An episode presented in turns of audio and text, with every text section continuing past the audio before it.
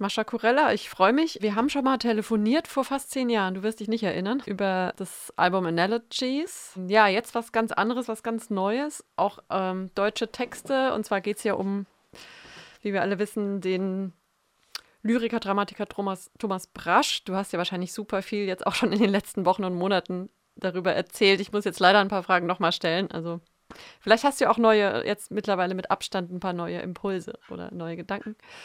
Ähm, ja, meine erste Frage natürlich, wer war dieser Thomas Brasch und auch gerne dann so ein bisschen aus, aus deiner Perspektive? Naja, ich bin natürlich jetzt äh, deswegen kein Thomas Brasch-Experte geworden. Und ähm, bin ihm ja tatsächlich eher zufällig, auch nicht wirklich persönlich begegnet, aber bin ja über ihn gestolpert ähm, durch Marion Braschs Buch äh, Ab jetzt ist Ruhe, was die Familiengeschichte der Braschs erzählt. Und das war eigentlich mein, ähm, mein Einstieg überhaupt in dieses ganze Thema. Und dann habe ich mir natürlich auch so Filme, er war ja auch Filmemacher und äh, Dramatiker und, und eben Lyriker und so. Und habe mir schon auch alles Mögliche angeguckt, äh, bin aber tatsächlich in erster Linie bei den Gedichten hängen geblieben und, ähm, und da eigentlich auch gar nicht so sehr bei dem, was sie über ihn erzählen, sondern was sie über mich erzählen. Und deshalb kann ich eigentlich besser darüber reden, als über mhm. Thomas Brasch als Person, ähm, weil ich auch tatsächlich für mich beschlossen habe, dass ich diese Tür gar nicht aufmache, ähm, diese biografische Tür zu ihm, weil die ja auch schon beackert worden ist von sehr vielen Leuten und ähm, ich da jetzt auch nichts gehört, dass ich da was Neues hinzufügen würde, wenn ich mich damit reinhänge. Und mich eigentlich vor allem fasziniert hat, äh, dass diese Texte oder vor allem die Gedichte sowas bei mir triggern äh, und mich so ansprechen, dass ich mich damit identifizieren konnte. Und, und ehrlich gesagt weiß ich gar nicht, wer Thomas Brasch war.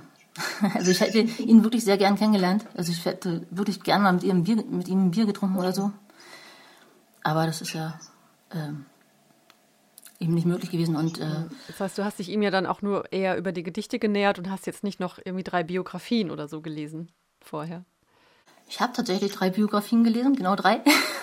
Aha, na, dann weißt du doch ein bisschen Bescheid. Mehr als ich. Weil mein Kopf ist so ein bisschen wie so ein Sieb. Es ist nicht so einfach. bei mir bleibt immer nur das hängen, was wirklich mich betrifft. Äh, ich bin da eben tatsächlich, ich bin kein wissenschaftlicher Typ oder so. Ich kann sowas immer nur ähm, sehr äh, persönlich irgendwie lesen. Was sind denn so die, die Kernparallelen? Was würdest du denn sagen? Wo hat es dich denn tief getroffen? Eigentlich vor allem im Zustand, den er besch beschrieben hat in seinen Gedichten, also im Zustand in so einer Zwischenwelt gelandet zu sein und ähm, die sozusagen aus so einer Beobachterperspektive zu beschreiben und dabei auch eine Perspektive eben zu entwickeln oder zu sehen, die ja vielleicht nicht die der gängige Diskurs war oder so. Also sozusagen von mit einer anderen Prägung, mit so einer Ostprägung im Westen zu landen und ähm, dort halt Sachen zu sehen und zu beschreiben. Und äh, das ist einfach eine Parallele, die ich für mich gefunden habe für die Zeit nach der Wende und die ersten Jahre in, in Berlin in den 90ern. Und das heißt ja überhaupt nicht, dass es genau das ist, was er gesehen hat. Nur, ich glaube, diese, einfach nur diese Perspektive ist halt äh, mir sehr vertraut gewesen. Und, und dann hat er dafür einfach Worte gefunden, die ich selber nicht gefunden habe. Und die, das fand ich irgendwie echt äh, faszinierend, sozusagen auch Jahre später. Ähm, so, so eine zeitgemäße äh, Ausdrucksform eigentlich da zu finden, die aber jemand eigentlich Jahre zuvor formuliert hat, für einen Zustand, in dem ich mich dann aber 30 Jahre später selber gefunden habe. Und das fand ich irgendwie krass, ja. Und dann konnte ich halt darüber auch eben andere Leute ähm, anschreiben oder denen das schicken und da, darüber ist einfach eine total schöne Auseinandersetzung passiert, äh, mit der ich selber gar nicht mehr gerechnet habe. Ja, diese Zwischenwelt. Ich meine, es ist so ein bisschen unterschiedlich ist es ja schon. Er musste ja das Land verlassen. Bei dir hat sich das Land einfach aufgelöst. Ähm, und aber trotzdem sagst du ja auch sowas wie die, also ihr beide schleppt diese Ostgeschichte mit euch rum. Also dieses Rumschleppen, das ist ja schon irgendwie, das klingt nach Ballast. Ähm, also ich, ich meine, ja, also ich habe das mal in einem, in einem anderen Interview im O-Ton gehört. Du hast es tatsächlich gesagt, rumschleppen. Hm, ja, also warum, warum ist es denn ein Ballast? Ich meine, man kann ja auch sagen, okay, es, damals war es so und jetzt, jetzt ist es anders, aber es klingt wie so ein Schicksal schon fast. Oh ja, aber das wollte ich nicht. Das, äh, Habe ich tatsächlich so nicht empfunden. Ähm, es ist eher so, dass äh, ich glaube, ich sozusagen gar nicht äh, auf dem Schirm hatte, dass mich das, dass die Prägung ähm, äh, dann doch dazu geführt hat. Also ich habe das sozusagen eine lange Zeit echt ausgeblendet. Also meine DDR-Kindheit. Äh, ist ja auch nur die Kindheit. Ich meine, ich war 14. Ist jetzt auch nicht, dass ich mein Leben da verbracht habe. Ich habe mein Leben in Deutschland verbracht, muss man einfach mal sagen. Aber ich habe mich natürlich jahrelang geweigert, das irgendwie zu akzeptieren oder zu äh, oder auch anzunehmen für mich, dass das jetzt ein Land ist, in dem ich lebe oder dass es eine Identität ist, auf die ich mich beziehe oder so. Und habe das aber gar nicht so richtig hinterfragt, warum eigentlich nicht. Und äh, habe aber da tatsächlich auch so jetzt einen, eine Idee dafür äh, entwickeln können, warum das so ist. Und, und sehe das gar nicht kritikfrei sozusagen äh, in mir. Also ich finde das ja eigentlich eher äh, krass, dass ich sozusagen über Jahre das auch ausgeblendet habe und äh, eigentlich auf der Suche nach so einem Ankommen in diesem westlichen Diskurs äh, ausgeblendet habe, warum es mir auch vielleicht so schwer fällt oder warum ähm, mir das alles nicht so, nicht so viel gesagt hat. Oder ich auch Schwierigkeiten hatte, das irgendwie ähm, formuliert zu bekommen, tatsächlich. Und äh, deshalb gibt es, wie gesagt, ich glaube, biografisch nicht wirklich eine Parallele, dass ich denke, okay, meine, meine, meine Geschichte ist die, ist mit der von Thomas Brasch zu vergleichen. Eigentlich überhaupt nicht. Ich, es ist eigentlich eher der äh, Zustand sozusagen, in dem man oder ich da gelandet bin und, und dann eben auch in der Auseinandersetzung mit anderen, mit Freunden und so weiter, ähm, auch andere. Und ich glaube, dass ich zum ersten Mal gedacht, ah, vielleicht ist es ja auch so eine Art Zeugenschaft, die ich ja irgendwie äh, unbewusst mit mir herumtrage und mhm. äh, die es ja auch irgendwie auch echt mal wert ist, sozusagen bewusst, sich bewusst zu machen und zu erzählen. Also es geht darum gar nicht so sehr um meine Geschichte, sondern vielleicht auch um die Geschichte meiner Eltern und meiner Familie oder überhaupt dieser ganzen Generation, die wir als Kinder sozusagen beobachtet haben, äh, unbewusst. Und deren Struggle oder deren Verzweiflung oder auch deren Sehnsüchte, Utopien und dieser ganze Untergang dessen und äh, was das irgendwie ja auch gemacht hat mit unseren Eltern und dann natürlich indirekt später auch mit uns. Und ich glaube, dass dieses Bewusstsein dafür, dass das, äh, da hat auf jeden Fall haben die Texte von Thomas Brach irgendwie eine Rolle gespielt, dass mir das irgendwie klar wurde. Also du konntest es durch ihn vielleicht dann auch zum ersten Mal wirklich fassen.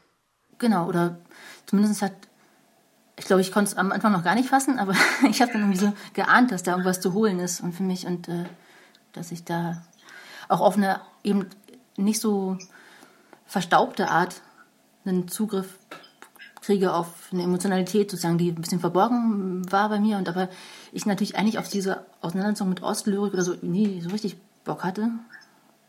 Oder auch die oft auch gemieden habe oder selbst wenn ich mal sowas gelesen habe, Monika Maron oder was weiß ich, oder Christa Wolf, ich, ehrlich gesagt, ich konnte das alles immer nicht, nicht wirklich lesen. Das war mir immer zu, zu düster und nicht in, in diese Sprache. Und Thomas Braschi hat halt einfach so, die, hat diesen Bogen geschlagen ins Heute zu mir, einfach durch diese Poppigkeit der Texte auch und ähm, weil ja eben auch Literatur manchmal tatsächlich für mich gar nicht so, gerade wenn es so ein bisschen historisierend ist oder in einer Zeit fest verankert ist, die ich gar nicht meine oder so, äh, bin ich halt nicht literaturaffin genug, um da mich wirklich auseinanderzusetzen mit. Und da war eben der Bogen geschlagen zu so einer äh, Welt, die mir eben vertrauter war, die der Popmusik oder so. Fühlst du dich denn immer noch so zwischen den Welten? Oder also ist das so ein Zustand, der andauert oder war es nur so eine Momentaufnahme? Ähm, nee, fühle ich mich schon immer noch. Ist gar nicht, aber das hat auch viel mit, ähm, ja, weiß ich gar nicht, womit das zu tun hat. Es ist vielleicht auch gar also vielleicht ist es auch mittlerweile gar kein Zustand, der mir selber vorbehalten bleibt. Also ich glaube, es ist ja auch ein allgemeingesellschaftlicher Zustand, der auch auch mit dem, mit dem Zustand der Gesellschaft, in der wir jetzt leben, die ja eben nicht mehr die DDR ist, sondern eben das Deutschland, in dem wir leben und so. Aber eigentlich ist ja auch das so eine Art Stillstand gekommen oder auf jeden Fall irgendwo angekommen, wo, es, glaube ich, sehr viele Leute in Frage stellen oder so. Ne? Also es ist ja auch nicht so, nicht so klar, äh, wo wir da uns gerade befinden. Und ich glaube, deshalb ist ähm, vielleicht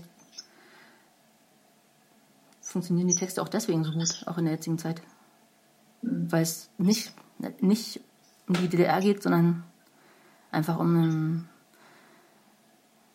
ja, eine Gesellschaft, die in, an so einem Punkt ist, der irgendwie neu, wo sie neu beschrieben werden muss oder irgendwie tatsächlich auch, wo man irgendwie versuchen muss, neue Utopien zu finden. Ansonsten fühlt sich das alles total schal an. Und äh, da habe ich einfach nicht, nicht gedacht, dass ich das nochmal suchen würde oder so. Aber für mich, ich glaube, ich brauche das schon irgendwie, um so einen Zustand verlassen zu können, auch mal diesen Zwischenweltenzustand. Aber ich habe es jetzt noch nicht gefunden. Alles gut. Ja. Ja, Brasch musste ja die DDR verlassen, eben vielleicht auch, also die Utopie, die er eigentlich auch sich gewünscht hat, hat er da nicht gefunden. Ähm, ja, und wurde dann aber im Westen, und das ist halt so ein bisschen auch das, das Abstruse für ihn gewesen wahrscheinlich, also so eine, wie so eine schizophrene Situation, er wurde dafür gefeiert als, als Dissident, als Antisozialist und ich meine, er muss sich ja da fast so ein bisschen wie so ein Trickser, wie so ein Betrüger gefühlt haben, auch weil das war er ja nicht, ne? Genau, das war ja das Dilemma sozusagen seiner Rezeption im Westen, dass er ja eigentlich versucht hat, eben diese Dissidentenrolle nicht anzunehmen, aber er nur dafür rezipiert wurde und hat sich ja in allen möglichen Situationen, die man ja auch kennt, so, ne, diese Rede da bei der Filmpreisverleihung oder so, sich auch gewehrt gegen diese Art von ja, Zuschreibung. Und ist ja irgendwie auch dann letztendlich ein bisschen äh, an dieser Utopienlosigkeit gescheitert, ne? Also. Ja. Also die, die letzten Sachen, die man von ihm gesehen hat, die waren auch echt. Also das konnte ich mir auch nicht wirklich angucken. Also es gibt ja auch so Dokumentarfilme vom, vom Wünschen und vom Fürchten und so. Und ich, das, der, den Brasch, den man da sieht, das, ist ja, das tut ja auch echt weh, das zu sehen. Das ist ja nichts, was man sich wirklich... Äh, also das, wenn man sich darauf wirklich einlässt, ist es etwas, was man, was man, wenn man das sieht, dann hat, ist das kein, keine schöne Perspektive. Und äh, deshalb habe ich, ich bin halt ganz klar bei diesen Gedichten auch gar nicht so späten, also die sind ja auch alle in einer bestimmten Zeit, also ich glaube, ein paar sind noch im Osten geschrieben, aber dann viele auch äh, in den ersten Jahren im Westen. Und das war ja auch diese, wo er noch sehr kämpferisch unterwegs war und auch so echt gegengehalten hat und auch äh, sozusagen gar nicht so abgegessen war von der Realität, die ihn dann irgendwann doch auch eingeholt hat. Wonach hast du die Texte dann ausgewählt? Für das Album? Es war ein ganz, ja, wie ich, so, das war ein sehr subjektiver Ansatz. Also ähm, ich habe einfach die Texte äh, erstmal, also angefangen da, da, damit, dass es ja gar nicht, also ich hatte ja nicht vor, ein Album zu machen oder irgendwas damit überhaupt zu machen. Es sind ja einfach nur erstmal Texte gewesen, die ich gelesen habe und die mir so hängen geblieben sind äh, im Kopf und, und die dann so eine Art Eigenleben entwickelt haben. Ich habe dann angefangen zu singen und so ins Handy mal zu, zu, zu spielen. Und also ich hatte sozusagen die ersten Skizzen oder Entwürfe der Songs ähm, waren ja frei von irgendeinem Vorhaben oder von irgendeiner Idee, äh, damit etwas machen zu wollen. Und tatsächlich eine pure, äh, pures Festhalten von von sozusagen Text, der dann in Musik, äh, der dann irgendwie zur Musik wird, einfach nur, weil das meine Art ist, sozusagen Sachen äh, zu begreifen oder so. Ähm, und als dann aber irgendwann später klar war, äh, ich, es wird erstmal ein Abend für, fürs Hau halber am Ufer. Auch da war noch nicht die Rede von einem Album oder sowas. Da ging es eigentlich tatsächlich um eine, einen Abend, den wir gemeinsam entwickelt haben mit einer Dramaturgin Christina Runge und einer Filmemacherin Diana Necke, wo es darum ging, die Texte tatsächlich in den Mittelpunkt zu stellen und eben nicht die Figur von Thomas Brasch, sondern tatsächlich diese Texte. Und dann haben wir natürlich darüber geredet, okay, was sind denn jetzt die Auswahlkriterien für alle weiteren Sachen, die wir noch brauchen für den Abend. Und dann war klar, okay, es ist eine sehr persönliche, äh, motivierte Sache und wir nehmen Texte, die auf, auf, keinen Fall irgendwie historisch zuordbar sind, die irgendwas, irgendeinen Verweis drin haben, ähm, der auf die DDR verweist oder eben auf eine Zeit, die vor unserer Zeit liegt. Und Texte, mit denen ich mich identifizieren kann. Und in dem Moment, wenn ich sie singe. Und das war dann tatsächlich das Auswahlkriterium. Und tatsächlich war das dann auch mm, so, dass man dann gar nicht mehr so viel mehr Texte hätte finden können. Also äh, auch da gibt es natürlich viele Texte von Thomas Brasch, die die sehr klar zuordbar sind, ne? In die Zeit und so. Und dann ist das schon ein bisschen so ein Extrakt von den Sachen, äh, die das eben nicht, die, die man auch heute lesen kann und wo nicht klar ist, äh, dass sie in einer anderen Zeit geschrieben sind. Lag denn die, die Instrumentierung, die Klangfarbe, lag das für dich immer sofort auf der Hand aufgrund des Textes, wie die Musik aussehen soll? Weil manche Songs sind ja, sind ja doch sehr beatlastig oder tanzbar gar. Also Geister zum Beispiel erinnert ja total an Zweiraumwohnungen und die Mehrheit ist aber tatsächlich dann auch eher getragen. Also woran hast du das festgemacht, wie das klingen soll? Ja, unterschiedliche Zeichen. Also oft waren es Bilder, die ich versucht habe irgendwie zu äh, beschreiben. Also bei, bei Geister war es das Bild, das ich eben hatte, als ich diesen Text zum ersten Mal gelesen habe, war, war ich sozusagen, habe ich mich gesehen in den 90er Jahren in so einem Club. Ähm, in, sozusagen in so einer Situation, dass ähm, ganz klar diese, diese Musik mitnehmenden, aber irgendwie nie Teil von etwas Seinen. Ne? Also also ich bin natürlich total geprägt durch die 90er Jahre und auch durch Hausmusik, durch Elektro oder auch Techno und so. Auch in Berlin natürlich äh, kam man daran ja gar nicht vorbei. Aber es war jetzt nie etwas, was ich, wo ich sozusagen Teil von irgendeiner Bewegung gewesen wäre, sondern es war immer so eher so ein, äh, ein Streifen und ein äh, Zuschauen auch, also ein Zugucken. Und das habe ich halt in dem Text halt gesehen, also ne, diese Perspektive des Zuschauenden und des Wartenden und so. Und das war das Bild, was ich irgendwie das einfach mit den Mitteln, die ich habe, irgendwie äh, zeichnen wollte. Und deshalb der Beat, deshalb das Klavier, deshalb der Bass, also diese Elemente sind dann einfach sozusagen da, um genau dieses Bild für mich zu zeichnen. Ich habe gar nicht erwartet, dass es tatsächlich äh, auch dann tatsächlich auch manchmal bei anderen Leuten das gleiche Bild äh, entsteht dabei. Das kann man ja eigentlich gar nicht erwarten, weil alle haben andere Biografien und wer stand schon in den 90er Jahren in Clubs? Also es waren natürlich viele, aber auch viele nicht. Und aber es gibt die anscheinend und tatsächlich ähm, konnte man das damit irgendwie auch beschreiben.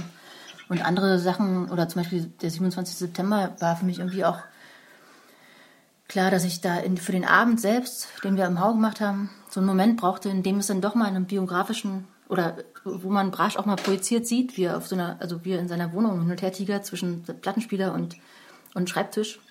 Und da ist, ist er so krisselig, wie so verzerrt, digital verzerrt, so in, äh, auf der Leinwand zu sehen.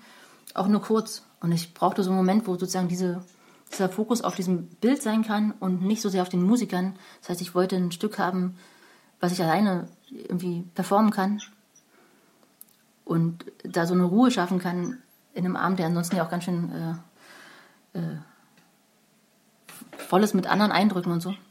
Also das war dann auch eine pragmatische Entscheidung für ein Stück, was eben so einfach instrumentiert ist mit nur einem Instrument. Sowas gab es eben auch. Und das hat eben viel mit, gar nicht so sehr mit, mit, mit der Vision für ein Album zu tun, sondern eher mit der Vision für diesen Abend.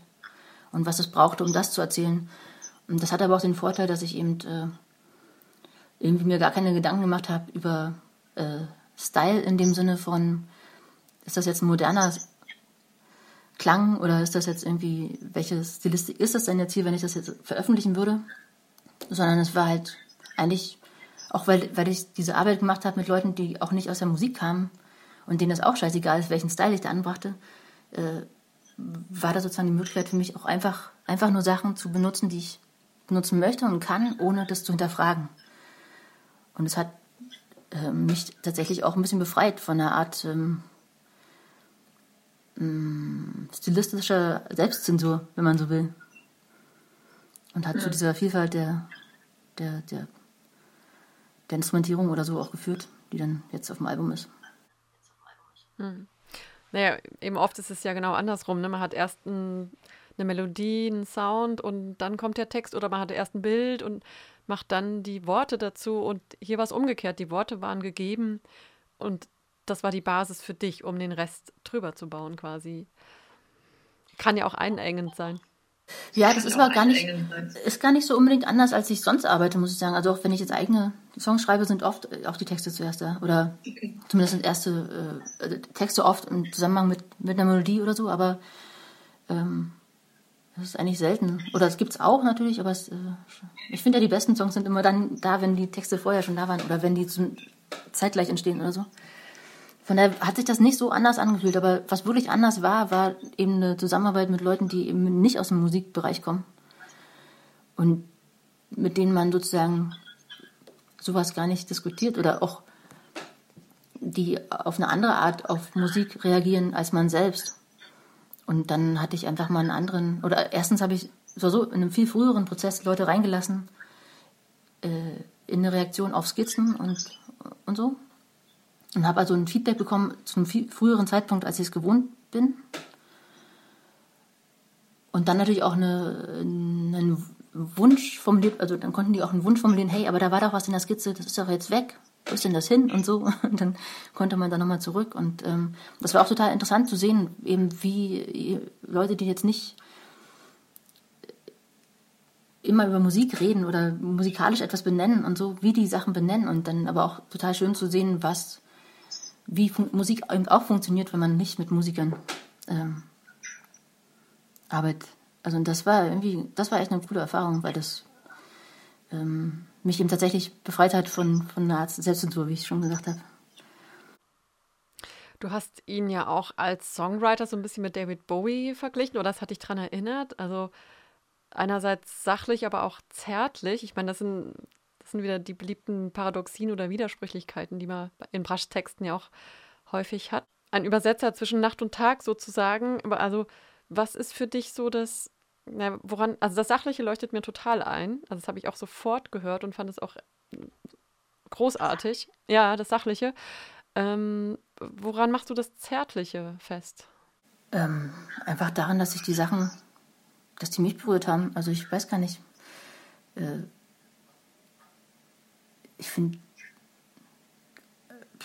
also in dem Moment, wenn man diese Texte singt äh, und auch gar nicht so als ähm, also ich mit meiner Stimme sozusagen, wenn ich die Texte singe und die äh, mich dahinter stelle,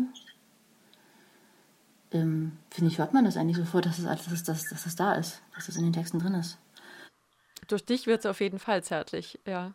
Also es ist ja keine Interpretation, sondern es ist ja einfach das, ähm, vielleicht auch, wie man ihn zu Unrecht gesehen hat oder so. Ich glaube, diese Härte oder so, die ist ja auch erst in den späteren Jahren dazugekommen. Das ist ja ein ähm,